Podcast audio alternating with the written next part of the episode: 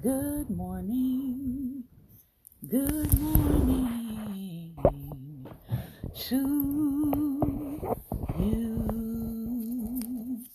and many more. Good morning, good morning, good morning, and welcome, welcome, welcome to Daring Dialogues. I'm your host today, Shantae Charles. I want to thank you first of all for your time and for your attention. We do know here and recognize that time is money. So anytime you are spending time with us, we do value that. We thank you. We appreciate you for tuning in to our segments. Today is Teachable Tuesday, but it's also Giving Tuesday. And so, if you would like to support what we do here, if you're listening to us by Spotify, some of the ways that you can help to support the program there is to become a subscriber. You can become a subscriber on Spotify um, for as little as 99 cents, I believe, per month. Or if you are watching us through Facebook, you can become a subscriber on our Black Table Talk page for just $2.99 a month that is less than the cost of a cup of coffee, especially these days. So, if you would like to support what we do here, please utilize those actions.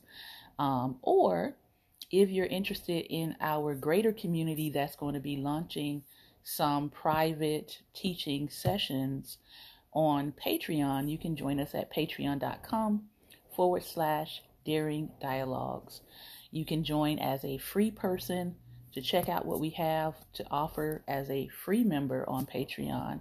And then you can also check out our tiers to get further involved. And if you really want to um, have a greater contact with myself, with the things that I offer outside of the social media platform, patreon.com is going to be the place where you can access that as we are getting into our readings today, I do want to let you know a couple of books that are out.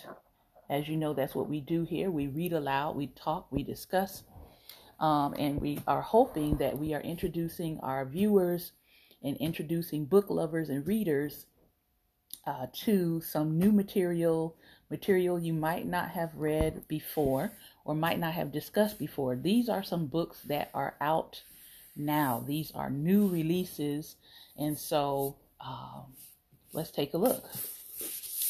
Black Love Letters is a new release. We're probably going to dive into this um, maybe February of 2024.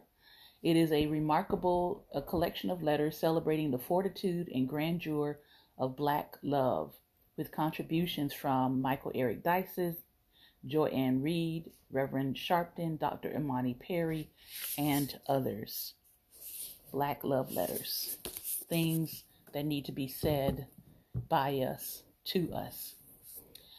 I picked this up because I have been really trying to get into and improve my cooking.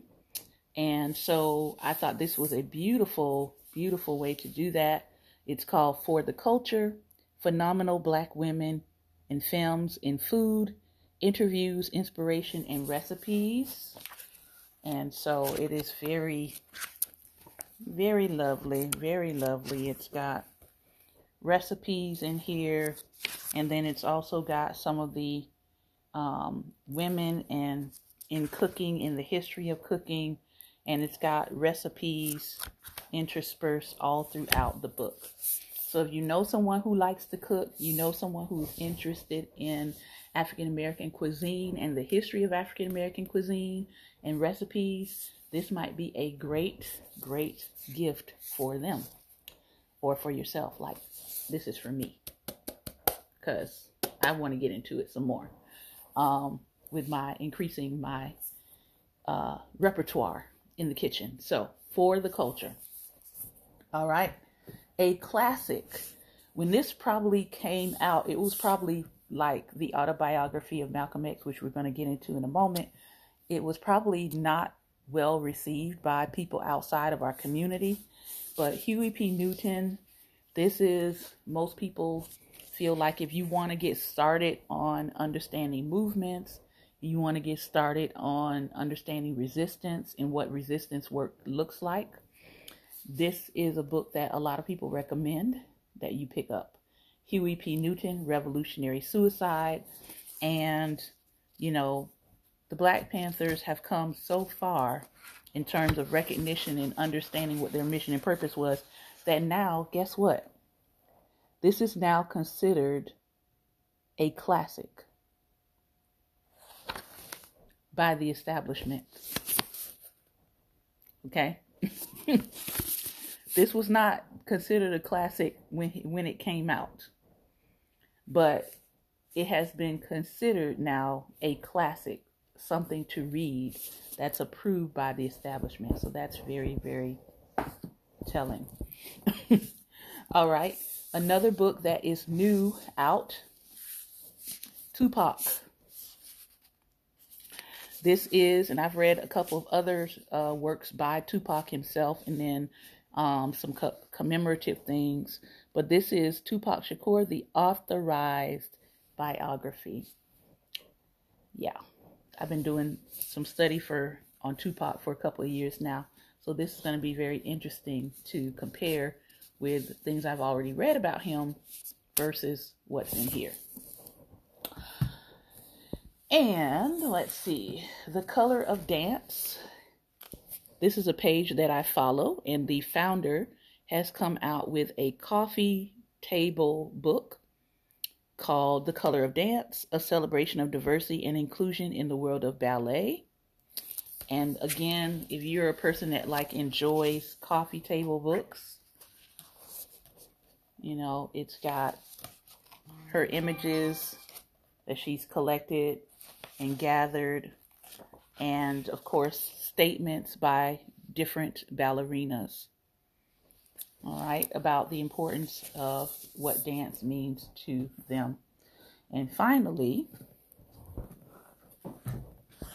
we could not make it to his actual signing, which was at Mahogany Books in DC, but we did get a signed copy of LL Cool J presents The Streets Win 50 Years of Hip Hop Greatness. So, um, again, if you're interested in music, in music history, um, as told from the perspective of us, you might want to check this out. Obviously, this is a collector's item, collector's edition. Um, but yeah, so this is out now. All right. So I hope I have piqued your interest in some reads for those of you who are building a library or those of you who are um, avid readers. These can also, you know, if you feel like, man, I just don't have any more space for any more books, you can also check these out from the library. Um, once they hit stores, they're usually one or two copies are you know, hit your local library. And so you just get your library card, call up and say, hey, I want to get in line to reserve for the culture, or I want to get in line to reserve the new Tupac Shakur autobiography, and they will um, set you up to do that. So sometimes when we feel like, man, I don't, I don't have enough money, right, to be investing the way I want to invest in books. One of the other things that you can do for authors is request their work at your local library. And if they don't have it, request that they get it stocked in your local library. All of those things help authors. All right, let's look at our Black Pearl for today. And today is November 28th.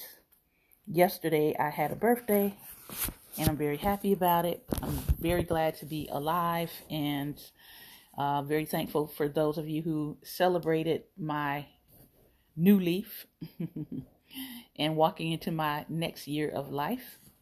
Thank you very much. Today's topic in Black Pearls is pride. Pride. This quote comes from Maxine Waters. Aunt Jemima is the black woman who cooked and cleaned, struggled, brought up her own family and a white family. And if I'm ashamed of Aunt Jemima, her head rag, her hips, her color, then I'm ashamed of my people. We are the descendants of the enslaved. This does not diminish the value of our people. Our ancestors helped to build this country.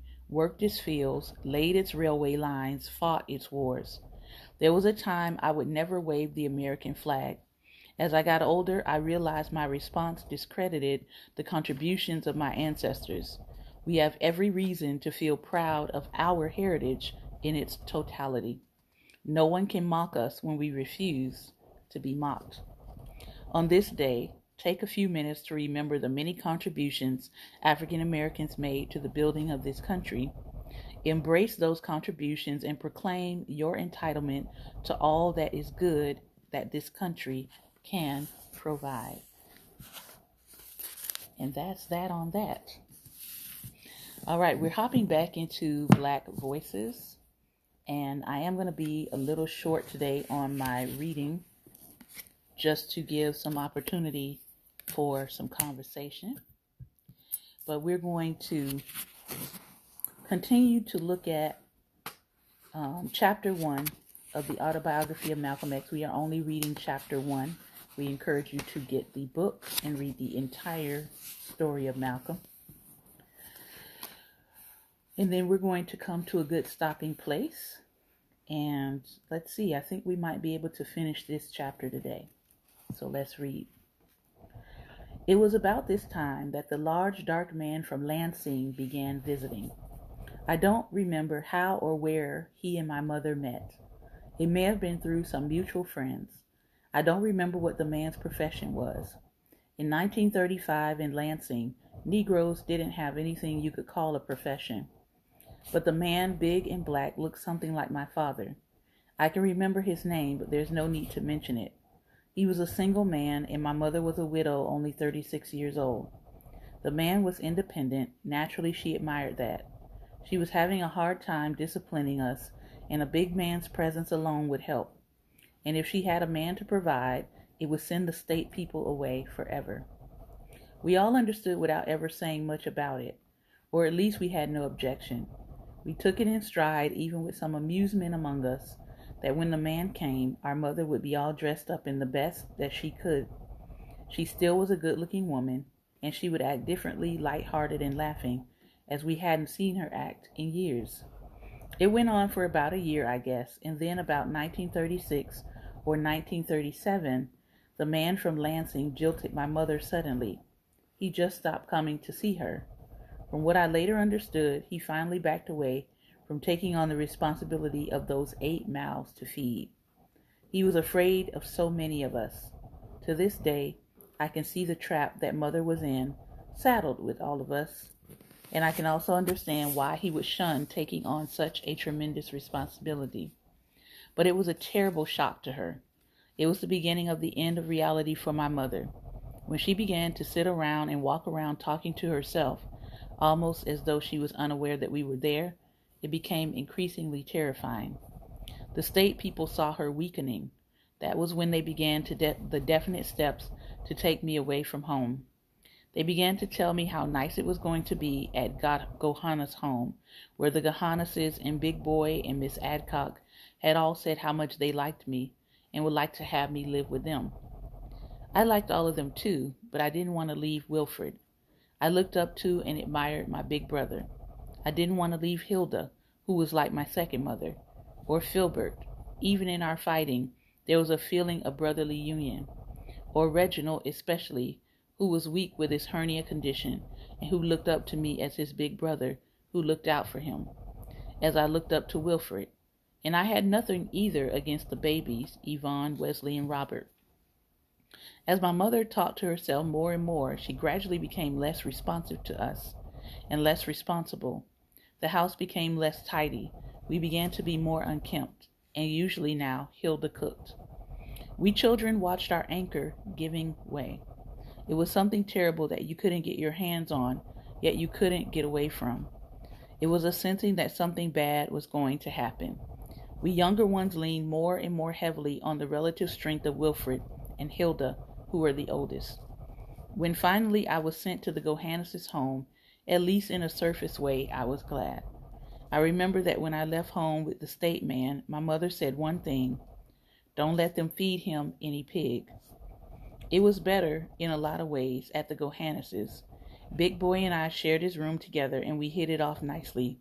He just wasn't the same as my blood brothers. The Gohannases were very religious people. Big Boy and I attended church with them. They were sanctified holy rollers now. The preachers and congregations jumped even higher and shouted even louder than the Baptists I had known. They sang at the top of their lungs and swayed back and forth and cried and moaned and beat on tambourines and chanted. It was spooky, with ghosts and spirituals and hanks seeming to be in the very atmosphere when finally we all came out of the church going back home. The Gohannases and Mrs. Adcock loved to go fishing, and some Saturdays Big Boy and I would go along. I had changed schools now to Lansing's West Junior High School. It was right in the heart of the Negro community, and a few white kids were there. But Big Boy didn't mix much with any of our schoolmates, and I didn't either. And when we went fishing, neither he nor I liked the idea of just sitting and waiting for the fish to jerk the cork under the water or make the tight line quiver when we fished that way. I figured there should be some smarter way to get the fish, though we never discovered what it might be. Mr. Gohannes was close cronies with some other men who some Saturdays would take me and Big Boy with them hunting rabbits. I had my father's 22 caliber rifle. My mother had said it was all right for me to take it with me. The old men had a set rabbit hunting strategy that they always used. Usually when a dog jumps a rabbit, and the rabbit gets away, that rabbit will always somehow instinctively run in a circle and return sooner or later past the very spot where he was originally jumped. Well, the old men would just sit and wait in hiding somewhere for the rabbit to come back, then get their shots at him. I got to thinking about it, and finally I thought of a plan. I would separate from them and Big Boy, and I would go to a point where I figured that the rabbit returning would have to pass me first. It worked like magic. I began to get three and four rabbits before they got one. The astonishing thing was that none of the old men ever figured out why. They outdid themselves, exclaiming what a sure shot I was. I was about twelve then. All I had done was to improve on their strategy, and it was the beginning of a very important lesson in life. That any time you find someone more successful than you are, especially when you're both engaged in the same business, you know, they're doing something that you aren't. I would return home to visit fairly often. Sometimes Big Boy and one or another or both of the Gohannases would go with me, sometimes not. I would be glad when some of them did go because it made the ordeal easier. Yes, we are we are listening and reading the autobiography of Malcolm X. Soon the state people were making plans to take over all of my mother's children she talked to herself nearly all of the time now, and there was a crowd of new white people entering the picture, always asking questions. They would even visit me at the Gohannases. They would ask me questions out on the porch or sitting out in their cars. Eventually, my mother suffered a complete breakdown, and the court orders were finally signed. They took her to the state mental hospital at Kalamazoo. It was 70 some miles from Lansing, about an hour and a half on the bus. A Judge McClellan McClellan in Lansing had authority over me and all of my brothers and sisters. We were state children, court wards. He had the full say so over us. A white man in charge of a black man's children. Nothing but legal modern slavery, however kindly intentioned. My mother remained in the same hospital at Kalamazoo for about 26 years. Later, when I was still growing up in Michigan, I would go to visit her often Nothing that I can imagine could have moved me as deeply as seeing her pitiful state. In 1963, we got my mother out of the hospital, and she now lives there in Lansing with Filbert and his family. It was so much worse than if it had been a physical sickness for which a cause might be known, medicine given, a cure effected. Every time I visited her, when finally they led her, a case, a number, back inside from where we had been sitting together, I felt worse. My last visit, when I knew I would never come to see her again, there was in 1952. I was 27. My brother Filbert had told me that on his last visit she had recognized him somewhat. In spots, he said. But she didn't recognize me at all. She stared at me. She didn't know who I was. Her mind, when I tried to talk to reach her, was somewhere else. I asked, Mama, do you know what day it is? She said, staring, all the people have gone. I can't describe how I felt. The woman who had brought me into the world and nursed me and advised me and chastised me and loved me didn't know me. It was as if I was trying to walk up the side of a hill of feathers. I looked at her, I listened to her talk, but there was nothing I could do. I truly believe that if ever a state social agency destroyed a family, it destroyed ours. We wanted and tried to stay together. Our home didn't have to be destroyed, but the welfare, the courts, and their doctor gave us the one, two, three punch. And ours was not the only case of this kind. I knew I wouldn't be back to see my mother again because it could make me a very vicious and dangerous person, knowing how they had looked at us as numbers and as a case in their book, not as human beings. And knowing that my mother in there was a statistic that didn't have to be, that existed because of a society's failure, hypocrisy, greed, and lack of mercy and compassion. Hence, I have no mercy or compassion in me for a society that will crush people and then penalize them for not being able to stand up under the weight. I've rarely talked to anyone about my mother, for I believe that I am capable of unaliving a person without hesitation who happened to make the wrong kind of remark about my mother. So I purposely don't make any opening for some fool to step into. Back then, when our family was destroyed in 1937, Wilfred and Hilda were old enough so that the state let them stay on their own in the big four room house that my father had built. Filbert was placed with another family in Lansing, a Mrs. Hackett, while Reginald and Wesley went to live with a family called Williams, who were friends of my mother's, and Yvonne and Robert went to live with a West Indian family named McGuire. Separated though we were, all of us maintained fairly close touch around Lansing, in school and out, whenever we could get together. Despite the artificially created separation and distance between us, we still remained very close in our feelings toward each other. Man. That just needs a Selah moment.